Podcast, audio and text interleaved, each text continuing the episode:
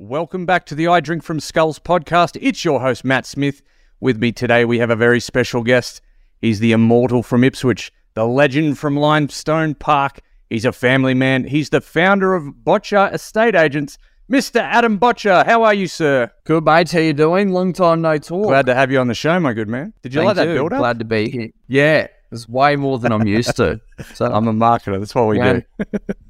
Yeah, keep it up. Can you keep that intensity up for the whole I'll do my program? best. I drink from skulls, drink from the skulls of my enemies. So, mate, you're the very first Aussie I've had on the show. Right. So, with that in mind, who the hell is Adam Botcher? Well, that's a good question. So I'm a um, real estate agent, stroke principal. So I run an agency in Ipswich, Greater Springfield. For those overseas or not in the know, that's about 25, 30 kilometres west of Brisbane. So one of our major cities here in Australia. I'm a father, um, so I have two boys. I'm married wi- with a wife, obviously. Yeah, you and I went to school together, so I'm a local through and through. So Ipswich is where our business is. It's where I grew up. Um, it's where I played sport, and it's where I am now, residing as a as a business owner. Awesome, mate. And how long have you been in business? So I've been doing real estate for about 15 years, but as a business owner, we're into our third year now. How, how have you found it? Look, there's a big difference between being a real estate agent and being a real estate um, principal or director. So there's there's obviously the leadership component. We've got 13 people here now in Wow. the business. So you're not just looking after yourself, you're looking after a large array of different personalities and different people. So that comes with its own challenges, but it's been rewarding and the business is, is doing really well. So better better than we expected. That's fantastic, mate. When you got started, was it just yourself or did you have a core team? No, so when I when I finished up at um, my previous agency, I had no real plan of attack. I knew that I was going to go out and start my own agency, but I hadn't really put the blueprint together, which I wouldn't recommend to anyone that's thinking of going out on, on their own. I usually plan these things out in advance. Don't just try and wing it. But um, I was very lucky. Um, after I left, I was working from my bedroom, sort of working remotely. Um, but I was very lucky within the space of about three months, we had a number of agents join the agency. And, and from there, we just got a, a bigger space. And then once we outgrew that, we've upsized again. So I was lucky to have those guys follow me across. And, and yeah, we were able to build a team from, from two or three core agents. That's and fantastic. I know this will this will help a lot of people that will be listening or subscribe in the future.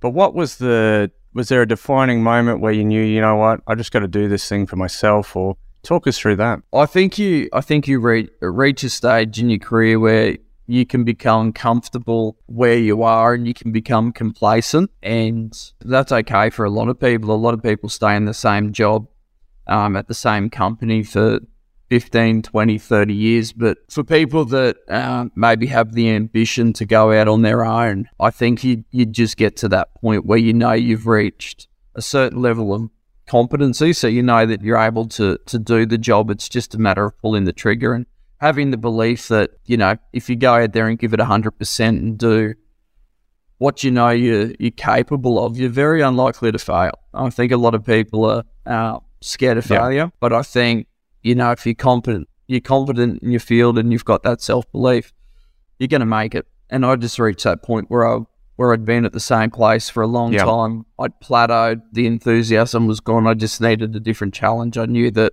if I put my shoulder to the to the wheel, I could get it done, and that was um that was a catalyst for it. Yeah, it's, that's amazing. That's a great share. It's also really cool, mate, to see like in three years, we've been going, our business has been going three and a half years. Just the impact you can have in it's it's a pretty short amount of time. Like if you think about the team Yeah. you've built, you've got a team of fourteen, possibly expanding in, in the future, no doubt, and the number of lives you've you've impacted by the homes you've sold and getting people into their dream home and things like that. It's it's crazy, isn't it? It is. Um, even though it feels like it's a lot longer, three years isn't a long time, or two and a half. Yeah, coming into three years isn't a long time in reality, but um, you know, it's a six, seven day a week you know, investment in time. You make a lot of sacrifices away from your family. You know, as you're aware, you, you sort of forego different different things so you can focus and put your energy into the business. But I think if you do that, you can have success relatively quickly. Um, if you're willing to make those sacrifices. Yeah, right. What have you been able to find? Uh, balance isn't the right word, but like sort of like a counterbalance where you still see the family and you're still able to do things. I see what you share online, so I know it's not all work. Yeah, look, I look. Christmas is a is a non-negotiable for me. So anything over that sort of Christmas New Year's period, Easter is another non-negotiable. I've been really really bad at balancing work life. Even when I was an agent working at another Yeah. agency, I would sort of always lean towards work, and I would struggle to find that balance. But I think over the last twelve to eighteen months, I've become more cognizant of the fact that my kids are only going to be a certain age for you know for Yeah. now and, and they're going to be older. Before I know it so I, I you know have made a an effort to try and spend more time at home.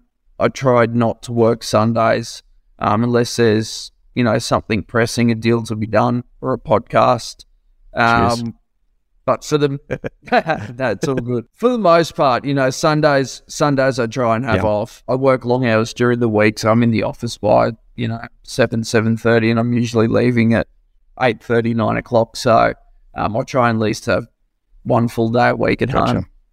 Um, Saturday's a big day in real estate, Yeah. so obviously it's hard, but you know, it's the sacrifices you make early on. You're banking on those making or paying dividends down the track, so you get to spend some more time with the kids over the over the coming Yeah, years. that's right. In your case, you've you put in and and you you're receiving the the rewards out of that, which I think some people skip over. They might see all the success. They see that you know financially th- you're doing really well, or they think most business owners are, but they don't see the other side of it. Is that fair enough? I think that's a very fair assumption. And there's been a lot of people in the 14, 15 years that I've been in real estate leave to start their own companies without the benefit of seeing what goes Yeah. on on the other side. And look, the attrition rate for people going out on their own is really, really high. I mean, most people don't make it. And the reality is that's because they only see what's on Instagram. They don't see the, you know, the director sitting in the office at 7.30 at night, you know, trying to reconcile accounts and uh, put out fires and do all those sort of things. So I think, you know, we've got social media to thank for that. I think people uh, try and present their lives or, or their businesses in a certain manner, but it's not really a true reflection of what goes on behind the scenes. Yeah, yeah, that, and that's so important to to talk about. Social media is a highlight reel, and that highlight reel, realistically, is on steroids for most people. It's not their reality. It, it's 100% on Yeah. steroids. Yeah. Yeah. Yeah. I, I, I couldn't agree more. I think, um, and the more people posture on social media generally, you know, when you dig a little bit deeper, there's not much behind behind that. There's very little substance. We're on social media. We use it as an advertising tool, but you won't see one of our agents flashing their new Range Rover or their Rolex on social media because to me that's just you know it's it's I don't think people want to see it. I don't think it holds any value. I think we try and provide some value with what we provide on social media, whether it's market updates or you know information pertaining to the local market. I think that's far more important. It's a great tool for that, but you know, not necessarily the the bling side of things. It's something the real estate industry is um, unfortunately well known for, and hopefully we can help phase it I out. love that. Sort of taking a fight to the man. Love that, Botch. Yeah, is it nest? Do people care what car you drive or what watch you wear? Like, it, it just it it blows me away. I think it's just I think it's an insecurity thing, but I, it just you know I think it's a big turnoff, particularly in our demographic where you know this isn't Double Bay or Toorak. This is western suburbs of Brisbane, Ipswich. You grew up Yeah. here. It's it's still fairly working class. It's blue collar. People don't care about that Yeah. type of stuff. Like they want value, and, and we try and provide value as much as we can. Yeah, I love that. That's a great share for anyone who's following along. Know your market, know your demographic, and and be about it. Hey, Exactly. Yeah, exactly. I know agents in this um, Uh, once upon a time, you know, obviously prices have gone north pretty drastically here, but there was a period of time where some agents were turning up to houses to do appraisals. Their cars were worth more than Yeah, the right. houses. And I think, you know, are you really associating with, with your demographic there? But Nah, I love that, mate. Just on that, we keep hearing, like, if anyone watches the news, we keep hearing that the world, the financial markets, the real estate markets are the, the doom and gloom. They're going to collapse at some point. What are you seeing in the real estate market in, in southeast Queensland? Look, we're seeing um, really, really strong numbers at open home. So, what are we sort of four weeks into 2023 um, at the time of the of the podcast? And look, each weekend our open home numbers have been really, really strong. Properties are still selling. I think the worst of it's. I I think we've passed the worst of it. I think it's probably you know going to stay the way that it is now for a little while for a little while longer. And I think if it does, I think it's a pretty evenly spread market. It doesn't necessarily favour the sellers and it doesn't necessarily favour the buyers. It's it's you know there's good opportunities out there if you if you're a seller with the right house. It's presented well in a good location. Uh, we're still seeing huge turnouts. Um, but on the flip side, there's less competition amongst buyers. You know, in 2021, we might conduct an open home and have 25 people through, and by the end of the day, we'd have 10 or 15 Wow. offers. So there was that much competition where we're seeing those type of numbers through open homes still.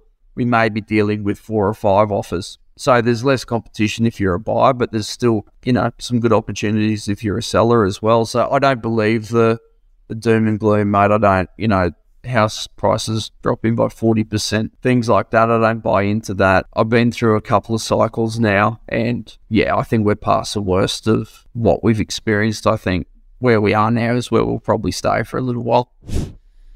What's the biggest challenge you see, like with your clients specifically? The biggest challenges, I guess, for sellers is recognizing that, you know, it isn't 2021. Um, so two years ago, you know, the price that they have in mind or the price that, that they would like to achieve may have been achievable, but because we do have less competition, it's just getting sellers to recognize that perhaps, you know, there may need to be some thought adjustment around where the property actually sits. Um, the challenge for buyers is serviceability with interest rate rises. Every time that happens, uh, your potential as a buyer to borrow money, obviously that decreases and it affects your ability to borrow a certain amount. So it depends what side of the coin you sit on, but um, for sellers, it's it's adjusting to the new market, um, and for buyers, it's you know trying to get in before we see some more interest rate rises, and potentially people's ability to borrow a certain amount will decrease as that occurs. We've had an interest rate rise as late as I think it was on the 8th Yeah. of February, so that's going to impact people. So they're the two main challenges that we're seeing at the moment. Mate, the um, we just had the interest rate rise on the the eighth, as you mentioned. All the news, all the mail is suggesting there could be two or three more. Is that sort of? Yeah, I think that's probably fair enough and Yeah. factored in. I think I think from and look, I'm an agent, not a property analysis, but from all the, the feedback that we've had and all the people that we talk to that would have a better understanding of that type of thing, I think that's probably a fair Yeah. assumption. And I think when I say we're past the worst of it, I think people have probably recognized that. And if they're working with a broker, that's probably been factored into their borrowing capacity and, and things like that. So buyers can still buy with confidence. It's an interesting one, and I want to dig in here a little bit further. Despite the you know the challenges or interest rates going up, realistically going back to normal, been at record lows for so long. But rental occupancy Yeah. is at record lows, which means demand is higher than Snoop Dogg at a Willie Nelson concert. Is that right? I think that's a fair assumption. Yeah, I mean, probably not the analogy I'd use um, with landlords or tenants, but um, yeah, look, demand demand for for uh, good quality rentals is uh, it's through the roof, and and I think that goes beyond. I think that's actually you know a state or you know even federal issue. I think I think there is a, a lack of affordable housing across the board. And we're really, really seeing it stretched at the moment where our property managers might be dealing with 20 applications, 20 good applications, 20 people that on paper deserve to be, you know, put in, in, in a rental property. But unfortunately, you can only pick one, and we just don't have the volume of um, of homes available. So I think it's a it's a real problem. I think it needs to be addressed on a higher state level or, or federal level. I don't see how that's going to be resolved short term. It's a tough one. There's always a winner, and there's normally always a loser in these types of things. Or we always hope for a win-win. But does that does that sort of sense is there a sense that there's an opportunity for investors there if they can get in now? People need homes, they need somewhere to live. They can get in and they can service the the, the repayments and get a renter. Is that a good opportunity for them with higher interest rates? I think so. I think you know, particularly in our area where um, they're going to be less less affected by those interest rate rises because their service, you know, their serviceability is a yep. lot lower. Um, and the rent, you know, has increased dramatically. I think there are some good opportunities out there, but we've seen that. Uh, interestingly enough, you bring up that point, and and you would think that that's a space where you would be seeing people take advantage of that, but we're not really seeing that. It seems to be more so the owner occupied properties that are still selling within a relatively short period of time. The investment space, in terms of selling and trying to find buyers has actually been the part of the business that's probably slowed down the gotcha. most. Yeah. And I think I think, you know, a lot of that comes down to the fact that because prices have gone up so much, you know, perhaps perhaps Ipswich doesn't represent the same return. Now once upon a time you'd get six or seven percent on your on your return. You're only getting sort of four or five now. So maybe it's not as appealing as it once was in that regard. But yeah, it's it's very unpredictable, and it's it's an interesting sort of period of time we're in. That's for sure. It's funny though, if just digging in a bit further, it's might not be as appealing right now, but the the properties are affordable, and if you could get in now and get a better interest rate in a couple of years, rents don't really go down too much, do they? Could be. No, not when there's a a supply yeah. issue. They certainly don't. Yeah, look, it's it's interesting, but again, that comes down to the fact that people willing to play the long game or do they want the short term?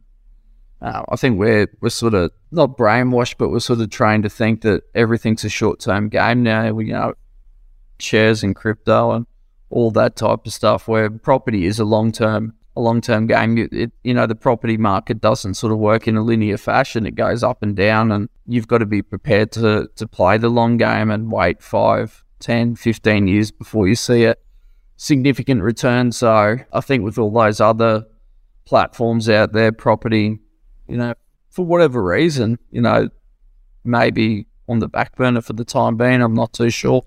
Never underestimate the uh, silliness of humans because people need somewhere to live and a house is as good as it gets in 100, Australia. Hundred percent. Um, but I, again, I think it's just people aren't willing to to play that yeah. long game. Yeah, they want their return, you know, straight away and all within it you know, period of months, not years. But I think you're spot on. I think, yeah, it makes sense, particularly out this way. It makes sense if, if you want to play the long game. We have the Olympics coming up soon, and that's going to bring a whole lot of infrastructure and jobs and, and whatnot. So there's worse places to invest. Yeah. Just on a different note, I've seen you promoting, just, you know, posting and stuff like that, that you're able to help people find a home to rent or you're helping the, you know, the, the, the owner occupier rent it out. Talk us through that. In terms of um, finding, helping, helping owners find a tenant, it, it, it's the same as um, you know trying to sell a property that might be overpriced. That it's the same concept. Sometimes landlords just want too much, and despite the demand that we're talking about, if something's grossly over overinflated, there won't be anyone there to to buy it or, or rent it. So, you know, sometimes it's just a matter of um, our property managers having a discussion with the with the owners and trying to get you know them to to see that perhaps you know they are slightly above where the market sits and um, I think that's something that 99% of agencies particularly in the property management side of the business business they don't do that they they sort of let properties sit on the market and they wait where our property managers are very proactive if something's not renting within you know, a reasonable period of time,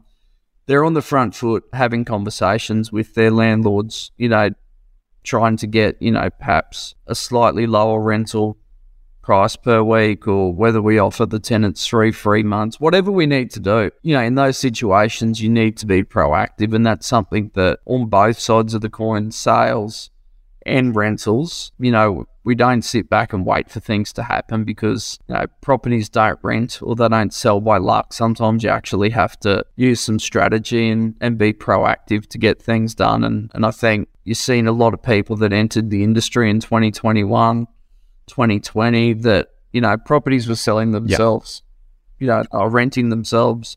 You're literally an order taker. Yeah. Um, whereas the market shifted a little bit now, where you actually have to come up with a marketing plan. You need to have frank conversations with your owners, with your landlords. You need to be proactive. If something's not happening, you need to try something different. And that's one thing I think we do better than than most agencies is we're proactive, and that's how we get things rented that other prop that other property managers can't get rented. And we sell things that other agents have had a go at selling and they've been sitting on the market for 100, 200 days and we're able to sell them within a couple yeah. of weeks. And that comes down to marketing. And I know you know a lot about marketing, that's your background, but you know, a good marketing strategy can deliver results in a you know, short window of time. Yeah. I'd love to dig in a bit further there because it's, it's, when I read, and I've seen it, I don't know, at least a dozen times, and I'm, I'm sure it's happened a lot more than that, but at least a dozen that I've seen, where you've taken on a property that hasn't sold. Um, and this is la- like last year as well, where things, like you said, were selling themselves. But you've taken on a property, yeah. it's been sitting there for three, six, sometimes even 12 months or six months. And you guys have taken it on and been able to get a great deal for all parties in, in a couple of weeks. Is that what you put that that sort of success down to? Like having a definitive plan and a strategy in place? Well, I think so. I think in the ideal world, we'd like to get the listing the first time yeah. around, but the reality is you don't win every listing. You know, it's a competitive industry, but what happens is agent list property. They're enthusiastic for two or three weeks. They generally have given the owner um, some sort of price expectation at the appraisal that was unrealistic yeah. to begin with. So they go to market at that price point. It sits on the market for two or three weeks. The sellers go, What the hell is happening? You told us we'd get this. We've had no feedback. Uh, we've had, you know, maybe three or four groups through over three or four weeks. You know, what's happening? The agent loses enthusiasm. The property ends up sitting there for 90 days, which is the, the maximum amount of time you can list a property for in Queensland. And then somebody like us will come in and actually deliver a proactive strategy, whether that's an auction, whether that's an expression of interest campaign. And we'll overservice our client for two or three weeks because a lot of the time it comes down to vendor education. Yep. So if they've been told by H and A their property's worth eight hundred thousand, but the comparables are showing 700,000, 650,000, then they need evidence from the market to support that. They're not going to take the agent's word for it. They need to they need market feedback. So we'll design a marketing campaign that attracts people to the property. We'll get that buyer feedback. We'll pass that on to the vendors and then they'll be able to make a decision based on the feedback from the market whether they retain ownership of the property or they accept where true market value is and they sell the home. Gotcha. So it's communication. It's not over promising when you sit down initially with the seller and giving them false expectations around price and and it's about feedback you know like i said it's very easy for agents to lose enthusiasm if they haven't sold a property in two or three weeks and i think that's a byproduct of the last three years where things have sold so quickly yep. if i wind the client the clock back five ten years you know, I'd sit at open homes. I remember in 2011, just after we had floods here in Ipswich, and yep. you know, the market to say it was bad would be an understatement. I mean, you couldn't give property away. And I'd sit at the same property for eight weeks in a row, and we might see three people. Wow. But I always kept in contact with my sellers. Um, I always kept them up to date even if there was nothing to keep them up to date on. And I think learning how to communicate is the key. And I think that's where a lot of agents drop the ball if they haven't sold it in two or three weeks. Gotcha. they forget the seller's name Yeah. And they become really easy targets for for companies like us. And we take take over the listing and though we could literally you know provide 100 plus case studies of properties that we've sold within a couple of weeks that have been on the market for 6 to 12 months prior. Wow. and i think that's one of where you know that comes down to training you know always trying to learn. You know there's people within the industry with outside the industry that you know youtube's a great source and um, we do a lot of training internally with our agents around that processing of stock, vendor communication. Don't sugarcoat things. It's, you know, in my opinion, I think sales is moved past that. I think buyers and sellers want transparency. Like 2023, everything's available on the internet. Buyers come to open homes, or the sellers, when we go to sit down to do an appraisal, they know more about the market than most of the agents do because the information's there on the Yeah. internet. It's not hard to find. So, you know, be transparent, communicate frequently, and provide the truth. And don't be afraid to ask hard questions. And it's amazing what happens. Yeah. What's um let's say just hypothetically, let's say I'm looking to list, I want to sell my place. What can I do and what could any homeowner do to avoid that happening to them where like as in someone's coming in, they're promising them a crazy high price just to get the listing. How, how can they avoid that? Like what would you do? So, there's usually, you know, if I'm a seller, there's usually three or four reasons why the property doesn't sell. So, it's price. You know, is usually the big one. Presentation, your marketing strategy's inadequate, or you've picked the wrong agent. So if you get the presentation right, and not every house needs to look like it's in Toorak or Double Bay. I mean, we're in like again, we're in Ipswich. This is you know this is our market, but present have some pride in your house, present it well, declutter. So the presentation's important. Then coming up with a marketing strategy, work out, you know, is this going to be something that an investor's going to buy? Is this going to be something that is going to appeal to a first home buyer or somebody that, you know, is looking for a renovation project? So work out what your target demographic is. And then once you get those those things sort of down pat with your agent, you need to come up yeah, with with a realistic price that you're going to go to market at. Use comparable sales, or or take the property to auction. That's another great way to sell without a price. Um, and generally, if you do those two or three things, that you really give yourself a good opportunity to uh, to sell. It's when you get one of those things wrong. So price, presentation, marketing, and the agent that you decide to go with, if you get one of those four things wrong, your chances of selling decrease. So they're the big four things. And a good, competent agent should be able to walk into the house and come up with a, a marketing strategy that's going to deliver competitive tension, you know, create buyer competition, all that kind of stuff. And that's probably the most important thing. Gotcha. That makes sense. What would you do to further investigate an, an agent if you were in sort of in that early late listing stage? Yeah, if a seller if a seller is on the fence whether they're going to go with us or they're going to go with somebody else, I'll give them or offer to give them the number of the last five clients that we represented. You know, obviously with the permission of the previous clients, but I think you know referrals or reviews speak volumes. Yeah. So you know. People that have had a good experience with you, that aren't a family member or a friend, you know, that are giving sort of unbiased sort of feedback, I think that's a great way for a seller to to dig a bit deeper. Ask for, you know, can I grab, you know, the details of somebody that you worked with over the last couple Yeah. of months? And if the agent hesitates or doesn't want to provide that, then you know that probably haven't provided the best experience for, for an owner. So I think that's a good tip for sellers. Talk to people that have worked with the person you're thinking about engaging. And there's a lot of information online, you know, Google reviews, Yeah. things like that. But actually speaking with someone that's, you know, worked with worked with the agent for an extended period of time is pretty powerful. Absolutely. And a lot of our business, you know, subsequently is very heavily rever- uh, referral based. A lot of it's word of mouth. We don't not tell our agents to cold call and prospects. it's important, but the reality is a lot of the um, inventory that we get or the homes that we get to sell do come from repeat clients or friends of previous clients, and um, that's a good way to get business. It's the best, isn't it? It's the best way. Yeah, absolutely. Yeah, mate, I want to do, I want to change the tune a little bit here. I'm going to do a bit of word association. So just tell me the first thing that springs into your mind when I drop a few words on you? I'll start with real estate in Ipswich. Ready to burn. Like it. Ipswich itself. Fantastic place to live. Rugby league. Injuries. I can relate to that. Business. uh, rewarding, but you need to be willing to sacrifice time and put in a lot of effort. And lastly, botchers, estate agents. The best in the Oh, I West. like that. Like that, I genuinely think that we've got the best agents in, in Ipswich and Greater Springfield, and I I do think that. Absolutely. Just basing it off of all the, the results and the happy people and, and your team, I would have to agree, mate.